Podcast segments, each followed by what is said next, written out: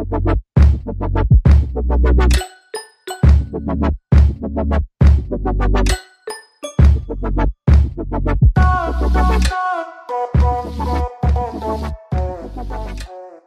ัสดีค่ะ กลับมาพบกับพวกเราอีกครั้งนะคะ กับรายการ Talk to See in the South Podcast ค่ะ ดิฉันเกตเกตกนก ในตอนนี้เกตเป็นผู้ดำเนินรายการค่ะ จากตอนที่แล้วเราได้เล่าถึงประวัติความเป็นมาของวัฒนธรรม เล่าถึงประวัติความเป็นมาของภาคใต้ และยังมีการพูดถึงประเพณีชักพระของจังหวัดสุราษฎร์ธานีให้ได้ฟังกันไปแล้วนะคะ ใน EP นี้เราจะขอพูดถึงวัฒนธรรมการละเล่นพื้นเมืองที่โดดเด่นมาก ๆ ของในภาคใต้กันค่ะ แต่ก่อนที่เราจะเข้าสู่เนื้อหาของวันนี้ เรามีคำใบ้ให้ผู้ฟังได้ทายกันดูนะคะว่า วันนี้เราจะพูดถึง การแสดงอะไร เป็นศิลปะการแสดงพื้นเมืองอย่างหนึ่งของภาคใต้ จะมีแม่บทท่ารำอย่างเดียวกับละครชาตรี บทร้องเป็นกลอนสด ผู้ขับร้องต้องใช้ปฏิภาณไหวพริบสรรหาคำให้สัมผัสกันได้อย่างไว ติ๊กตอก ติ๊กตอก แน่นอนค่ะว่า วันนี้เราจะพูดถึงการแสดงมโนราห์นั่นเองค่ะ เราจะพูดถึงการแสดงมโนรา และเราจะเล่าให้ผู้ฟังได้ฟังกันค่ะว่า ประวัติความเป็นมาของมโนรานั้นเป็นอย่างไร เราจะเล่าถึงการแต่งกาย เครื่องดนตรีประกอบ วิธีการแสดง โอกาสที่จะแสดงมโนรานะคะ รับรองค่ะว่า ในตอนนี้เราจะได้รู้จักกับการแสดงมโนราอย่างจุกจุกๆไปเลยค่ะ พร้อมที่จะรู้จักกับการแสดงมโนราหรือยังคะ ถ้าพร้อมแล้วไปรู้จักกับการแสดงมโนรากันเลยดีกว่าค่ะ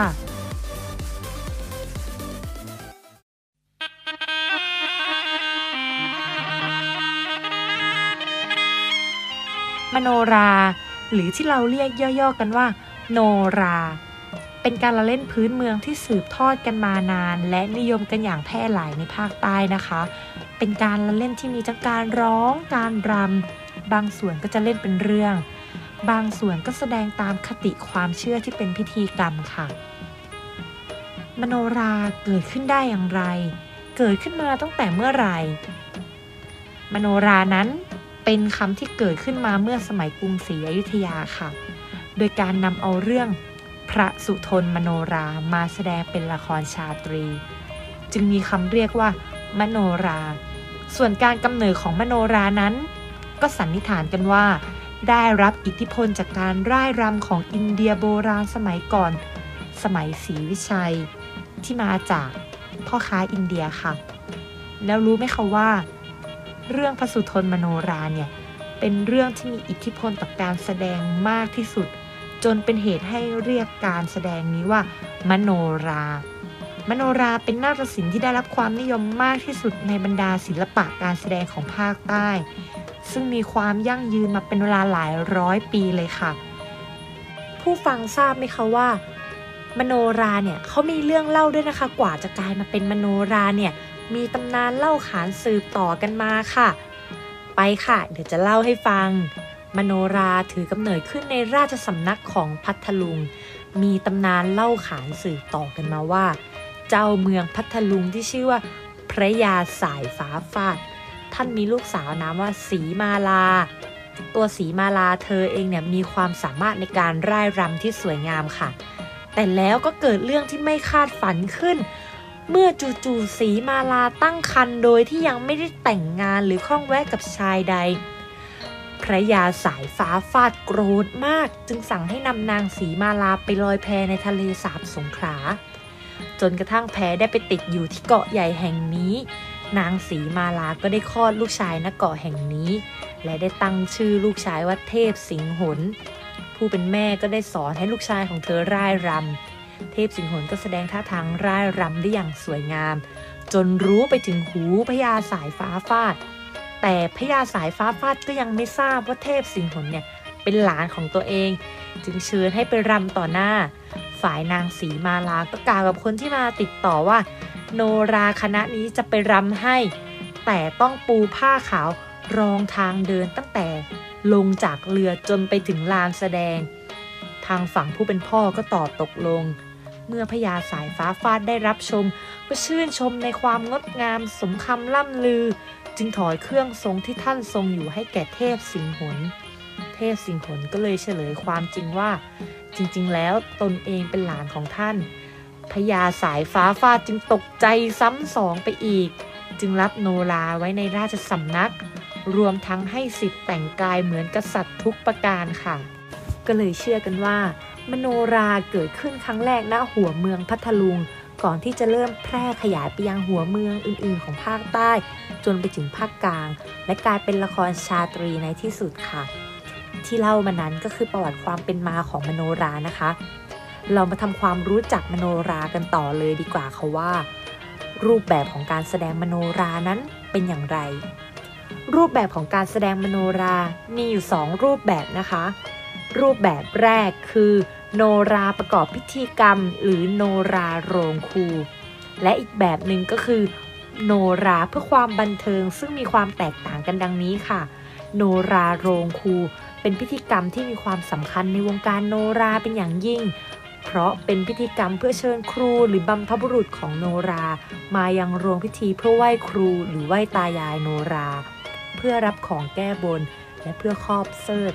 หรือผูกผ้าแก่โนราค่ะ ส่วนโนราเพื่อความบันเทิงนั้น เป็นการแสดงเพื่อให้ความบันเทิง มีองค์ประกอบหลักของการแสดงดังนี้ค่ะ ข้อแรก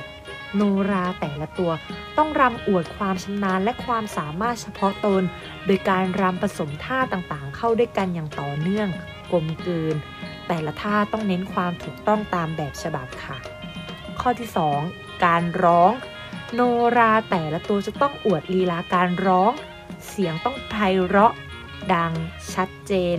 มีปฏิภาณในการคิดกรอน รวดเร็ว เนื้อหาดี สัมผัสดี ข้อที่ 3 การทำบทเป็นการอวดความสามารถในการตีความหมายของบทร้องเป็นท่ารำให้คำร้องและท่ารำสัมพันธ์กัน การทำบทจึงเป็นศิลปะสุดยอดของโนราค่ะ ข้อที่ 4 การรำเฉพาะอย่างนอกจากโนราแต่ละคนจะต้องมีความสามารถในการร้องการรำและการทำบท ยังต้องฝึกการรำเฉพาะอย่างให้เกิดความชำนาญเป็นพิเศษ ซึ่งอาจใช้แสดงโอกาสเช่นรำในพิธีไหว้ครูค่ะ ข้อ 5 การเล่นเป็นเรื่อง โดยปกติโนราไม่เน้นการเล่นเป็นเรื่อง แต่ถ้ามีเวลาแสดงมากพออาจมีการเล่นเป็นเรื่องเพื่อความสนุกสนานค่ะ เราก็เห็นถึงความแตกต่างของการแสดงมโนราสองรูปแบบนี้ได้อย่างชัดเจนเลยนะคะ คราวนี้มาพูดถึงท่ารำมโนรากันดีกว่าค่ะ ท่ารำของโนราไม่มีกฎเกณฑ์ตายตัวเขาว่า ทุกคนหรือทุกคณะจะต้องรำเหมือนกัน เพราะการรำโนรานั้น คนรำจะบังคับเครื่องดนตรี ก็คือ คนรำจะรำอย่างไรก็ได้ เครื่องดนตรีจะบรรเลงตามท่ารำเมื่อผู้นำเปลี่ยนท่ารำจากท่าหนึ่งไปอีกท่าหนึ่ง เครื่องดนตรีก็จะต้องสามารถเปลี่ยนเพลงได้ตามคนรำค่ะ ท่ารำที่เป็นแบบแผนมาแต่เดิมอันเป็นที่ยอมรับของผู้รำโนรานั้น จะต้องมีพื้นฐานเบื้องต้นดังนี้นะคะ ช่วงลำตัวเนี่ยจะต้องแอนอกอยู่เสมอ หลังจะต้องแอนและลำตัวยื่นไปข้างหน้า ไม่ว่าจะรำท่าไหน หลังจะต้องมีพื้นฐานการวางตัวแบบนี้เสมอค่ะ ต่อไปก็คือช่วงวงหน้า วงหน้าในที่นี้ก็คือ ส่วนลำคอจนถึงศีรษะ จะต้องเชิดหรือแหงนขึ้นเล็กน้อยในขณะรำรวมถึงการย่อตัว การย่อตัวก็เป็นสิ่งสำคัญอย่างยิ่งของโนรานะคะ นั่นก็คือลำตัวหรือทุกส่วนจะต้องย่อลงเล็กน้อย นอกจากจะย่อลำตัวแล้ว เข่าก็จะต้องย่อลงด้วยค่ะ สุดท้ายก็คือก้น ก้นเนี่ยจะต้องงอนเล็กน้อย ช่วงเอวจะต้องหัก จึงจะทำให้ดูสวยงามค่ะ มาต่อกันด้วยเรื่องของการเคลื่อนไหวค่ะ การเคลื่อนไหวก็นับว่าเป็นสิ่งจำเป็นอีกอย่างนะคะ เพราะการรำโนราจะดีได้นั้น ในขณะที่เคลื่อนไหวลำตัวหรือเคลื่อนไหวส่วนใดส่วนหนึ่ง เช่นการเดินรำหากส่วนเท้าเคลื่อนไหวช่วงลำตัวจะต้องนิ่ง ส่วนบนมือและวงหน้าจะไปตามลีลาท่ารำท่ารำโนราที่ถือว่าเป็นแม่ท่ามาแต่เดิม นั่นก็คือท่า 12 ค่ะท่า 12 คือท่ารำเบื้องต้นของการฝึกหัดรำโนรานั่นเองค่ะ ท่า 12 คือท่ารำที่แม่สีมาลาทรงเห็นเหล่ากินนรีมาร่ายรำเป็นท่าทางต่างๆจำนวน 12 ท่า แล้วพระนางก็ทรงเอาท่าเหล่านั้นมาเป็นแบบอย่างในการแสดง ฝึกหัดให้แก่สนมนางในของราชสำนักพัทลุง ท่า 12 ก็ได้แก่ ท่าเทพนม ท่าบัวตูม ท่าบัวแย้ม ท่าบัวบาน ท่าลงฉาบ ท่าหงลีลา ท่าแมงมุมชักใหญ่เป็นต้นค่ะ เดี๋ยวเราจะไปดูการแต่งกายของมโนรากันต่อเลยนะคะ การแต่งกายของมโนราเนี่ยค่อนข้างจะเยอะเลยทีเดียวค่ะ เริ่มจากอันแรกเลยค่ะเซิร์เป็นเครื่องประดับศีรษะของตัวนายโรง หรือโนราใหญ่ หรือตัวยืนเครื่อง โบราณไม่นิยมให้นางรำใช้ค่ะ จะทำเป็นรูปมงกุฎอย่างเตี้ย มีกรอบหน้า มีได้มงคลประกอบ ต่อไปคือเครื่องลูกปัด เครื่องลูกปัดจะร้อยด้วยลูกปัดสี เป็นลายมีดอกดวง ใช้สำหรับสวมลำตัวท่อนบนแทนเสื้อ ประกอบด้วย 5 ชิ้นสำคัญค่ะ คือบ่าสำหรับสวมทับบนบ่าซ้ายขวารวม 2 ชิ้น ปิ้งคอสำหรับสวมห้อยคอหน้าห้อยคอหลังคล้ายกองคอหน้าหลังรวม 2 ชิ้น พานอกจะร้อยลูกปัดเป็นรูปสี่เหลี่ยมผืนผ้า ใช้พันรอบตัวตรงระดับอกค่ะ บางถิ่นก็จะเรียกว่าพานโคง บางถิ่นก็เรียกว่ารอบอก เครื่องลูกปัดดังกล่าวนี้ใช้เหมือนกันทั้งตัวยืนเครื่องและตัวนางรำ แต่มีช่วงหนึ่งที่คณะชาตรี ในมณฑลนครศรีธรรมราชใช้อินทรธนู ซับซวง ปีกหน่ง แทนเครื่องลูกปัดสำหรับตัวยืนเครื่องค่ะ ปีกเหน่งหรือปีกนกแอ่น มักทำด้วยแผ่นเงินเป็นรูปคล้ายนกนางแอ่นกำลังกลางปีกใช้สำหรับโนราใหญ่หรือตัวยืนเครื่อง สวมติดกับสังวานอยู่ที่ระดับเหนือสะเอวด้านซ้ายและขวา คล้ายตาบทิศของละคร นอกจากนั้นยังมีซับซวง หรือทับซวง หรือว่าตาบสำหรับสวมห้อยไว้ตรงซวงอก นิยมทำด้วยแผ่นเงินเป็นรูปคล้ายขนมเปียกปูน สลักเป็นลวดลาย และอาจฝังเพชรพลอยเป็นดอกดวง หรืออาจร้อยด้วยลูกปัด นิยมใช้เฉพาะตัวโนราใหญ่หรือตัวยืนเครื่อง ตัวนางไม่ใช้ซับซวงค่ะ ต่อไปก็จะมีปีกนะคะ หรือที่ชาวบ้านเรียกว่าหางหรือหางหง นิยมทำด้วยเขาควายหรือโลหะ เป็นรูปคล้ายปีกนกหนึ่งคู่ ซ้ายขวาประกอบกัน ปลายปีกเชิดงอนขึ้นและผูกรวมกันไว้ มีผู้ทำด้วยได้สีติดไว้เหนือปลายปีกใช้ลูกปัดร้อยห้อยเป็นดอกดวง ตลอดทั้งทางซ้ายและทางขวาให้ดูคล้ายกับขนนก ใช้สำหรับสวมคาดทับผ้านุ่งตรงระดับสะเอว ปล่อยปลายปีกยื่นไปด้านหลังคล้ายกินนาลีและยังมีหน้าเพลาเหน็บเพลาหนับเพลาก็คือสนับเพลาสำหรับสวมแล้วนุ่งผ้าทับ ปลายขาใช้ลูกปัดร้อยทับหรือร้อยทาบ ทำเป็นลวดลายดอกดวง ส่วนผ้านุ่งนะคะ เป็นผ้ายาวสี่เหลี่ยมผืนผ้านุ่งทับชายแล้วรั้งไปเหน็บไว้ข้างหลัง ปล่อยปลายชายให้ห้อยลง เช่นเดียวกับหางกระเบน เรียกปลายชายที่พับแล้วห้อยลงนี้ว่าหางหง การนุ่งผ้าของโนรานั้น จะรั้งสูงและรัดรูปแน่นกว่านุ่งโจมกระเบนค่ะ แล้วก็จะมีผ้าห้อยคือผ้าสีต่างๆ ที่คาดห้อยคล้ายชายแครงแต่อาจมีมากกว่า โดยปกติจะใช้ผ้าที่โปร่ง ผ้าบางสีสด แต่ละผืนจะเหน็บห้อยลงทั้งด้านซ้ายและด้านขวาของหน้าผ้า หน้าผ้าคือมีลักษณะเดียวกับชายไหว ถ้าเป็นของโนราใหญ่หรือนายโรงมักทำด้วยผ้า แล้วร้อยลูกปัดท่าเป็นลวดลาย ที่ทำเป็นผ้าสามแถบคล้ายชายไหว ล้อมด้วยชายแครงก็มีค่ะ ถ้าเป็นของนางรำอาจใช้ผ้าพื้นสีต่างๆสำหรับคาดห้อยเช่นเดียวกับชายไหวค่ะ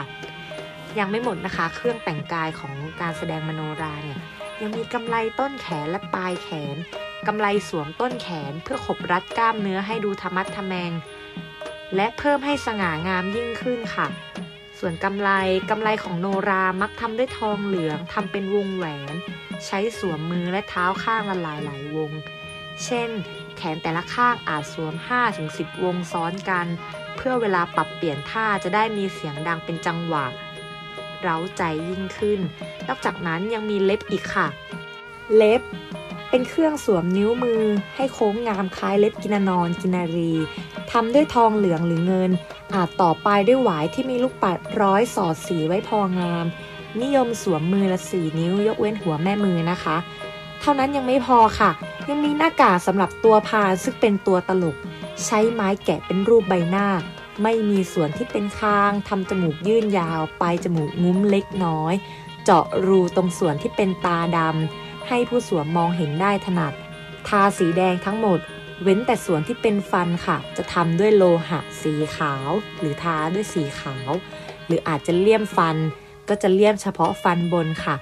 ส่วนบนต่อจากหน้าผากนั้นจะใช้ขนเป็ดหรือขนห่านสีขาว ติดทาบไว้ต่างผมงอ เราเรียกว่าหน้าพรานค่ะ ส่วนอีกหน้าหนึ่งเป็นหน้าทาสีค่ะ เป็นหน้ากากของตัวตลกหญิงทำเป็นหน้าผู้หญิง มักทาสีขาวหรือสีเนื้อ ที่พูดไปทั้งหมดเมื่อกี้ก็คือเครื่องแต่งกายของมโนรานะคะ ซึ่งเครื่องแต่งกายของมโนราเนี่ยเยอะมากเลยค่ะ หัวข้อต่อไปเราจะพูดถึงเครื่องดนตรีประกอบละ การแสดงมโนราเนี่ยจะมีเครื่องดนตรีประกอบอยู่ 2 ประเภทค่ะ ก็คือประเภทเครื่องตีและประเภทเครื่องเป่า ประเภทเครื่องตีจะได้แก่ทัพหรือเรียกว่าโทน หรือจะเรียกว่าทัพโนราก็ได้ค่ะ ใช้คนตีเพียงคนเดียว เป็นเครื่องตีที่สำคัญที่สุดนะคะ เพราะทำหน้าที่คุมจังหวะ และเป็นตัวนำในการเปลี่ยนจังหวะทำนอง นอกจากนั้นยังมีกอง ซึ่งเป็นกองทัดขนาดเล็กทำหน้าที่เสริมเน้นจังหวะ และล้อเสียงทับ แล้วก็ยังมีโมงค่ะ หรือที่เรียกว่าคล้องคู่ แล้วก็ยังมีชิง ท้ายสุดก็แกะหรือแตะ หรือตามความเข้าใจก็คือกลับนั่นเองจ้า ส่วนประเภทเครื่องเป่านะคะ ได้แก่ปีค่ะ เป็นเครื่องเป่าเพียงชิ้นเดียวของวงนิยมใช้ปีใน หรือบางคณะอาจจะใช้ปีนอกก็ได้ค่ะ เครื่องดนตรีที่นำมาใช้ประกอบการแสดงของมโนราก็มีไม่เยอะนะคะ หัวข้อต่อไปขอพูดถึงการแสดงมโนราค่ะ ว่ามีทั้งหมดกี่ชนิด การแสดงมโนรานั้นมีอยู่ 3 ชนิดค่ะ ชนิดแรกคือการแสดงมโนราธรรมดา ต่อไปก็คือการแสดงมโนราประชันโรงและการแสดงมโนราโรงครู การแสดงโนรานั้น เริ่มต้นจากการลงโรงหรือกาดครู หรือเรียกว่าพิธีเชิญครูค่ะ ในโนราถือว่าครูเป็นเรื่องสำคัญมาก เพราะฉะนั้นก่อนที่เราจะรำจะต้องไหว้ครู เชิญครูมาคุ้มกันรักษา หลายตอนมีการลำพันสรรเสริญครูเป็นต้นค่ะ สิ่งเหล่านั้นที่ได้พูดไปเมื่อกี้ก็คือ เครื่องดนตรีประกอบในการที่จะใช้แสดงมโนรานะคะ หัวข้อสุดท้ายที่จะพูดถึงก็คือ โอกาสที่จะแสดงมโนราค่ะ การแสดงมโนราเนี่ยมีแสดงทั่วไปในภาคใต้ แต่เดิมได้รับความนิยม จึงแสดงเพื่อความบันเทิง มักมีในงานวัดเพื่อหารายได้บำรุงศาสนา งานประเพณีสำคัญตามนักขัตฤกษ์ งานพิธีเฉลิมฉลองต่างๆ การแสดงมโนราเนี่ยไม่นิยมแสดงในงานศพนะคะ และไม่นิยมในงานมงคลสมรสด้วยเช่นกัน แต่ถ้าเป็นงานใหญ่มักจะแข่งขันหรือประชันกัน ซึ่งทำมาเมื่อ 40 ปีก่อน หรือแม้กระทั่งจัดแสดงเพื่อแก้บน และแสดงในพิธีลงครูของครอบครัวที่มีเทือกเถ่าเหล่ากอเป็นโนราโดยตรงค่ะ เพราะเชื่อว่า ถ้ารับโนรามารำถวายวิญญาณของบัมพบุรุษ ที่เป็นโนรานั้น จะทำให้ครอบครัวเจริญก้าวหน้า ในทางตรงกันข้าม ถ้าไม่กระทำจะให้โทษนานาประการค่ะ ทั้งหมดที่ได้พูดมานี้ นั่นก็คือการแสดงมโนรานะคะ ซึ่งก็เป็นการแสดงพื้นบ้านอันทรงคุณค่าของภาคใต้ ที่นับวันก็จะค่อยๆหายไป หากไม่ร่วมกันสืบทอดหรือรักษาไว้ คาดว่าเอกลักษณ์ความเป็นมาของมโนราก็คงจะต้องเลือนหายไปค่ะ สำหรับในตอนนี้ ทุกคนก็คงจะได้รู้จักกับการแสดงมโนราเพิ่มยิ่งขึ้นแล้วนะคะ ในตอนต่อไปเราจะมาพูดถึงวัฒนธรรมอะไร ฝากทุกคนติดตามพวกเราด้วยนะคะ กับรายการ Talk to See in the South Podcast ค่ะสำหรับวันนี้ขอบคุณมากค่ะ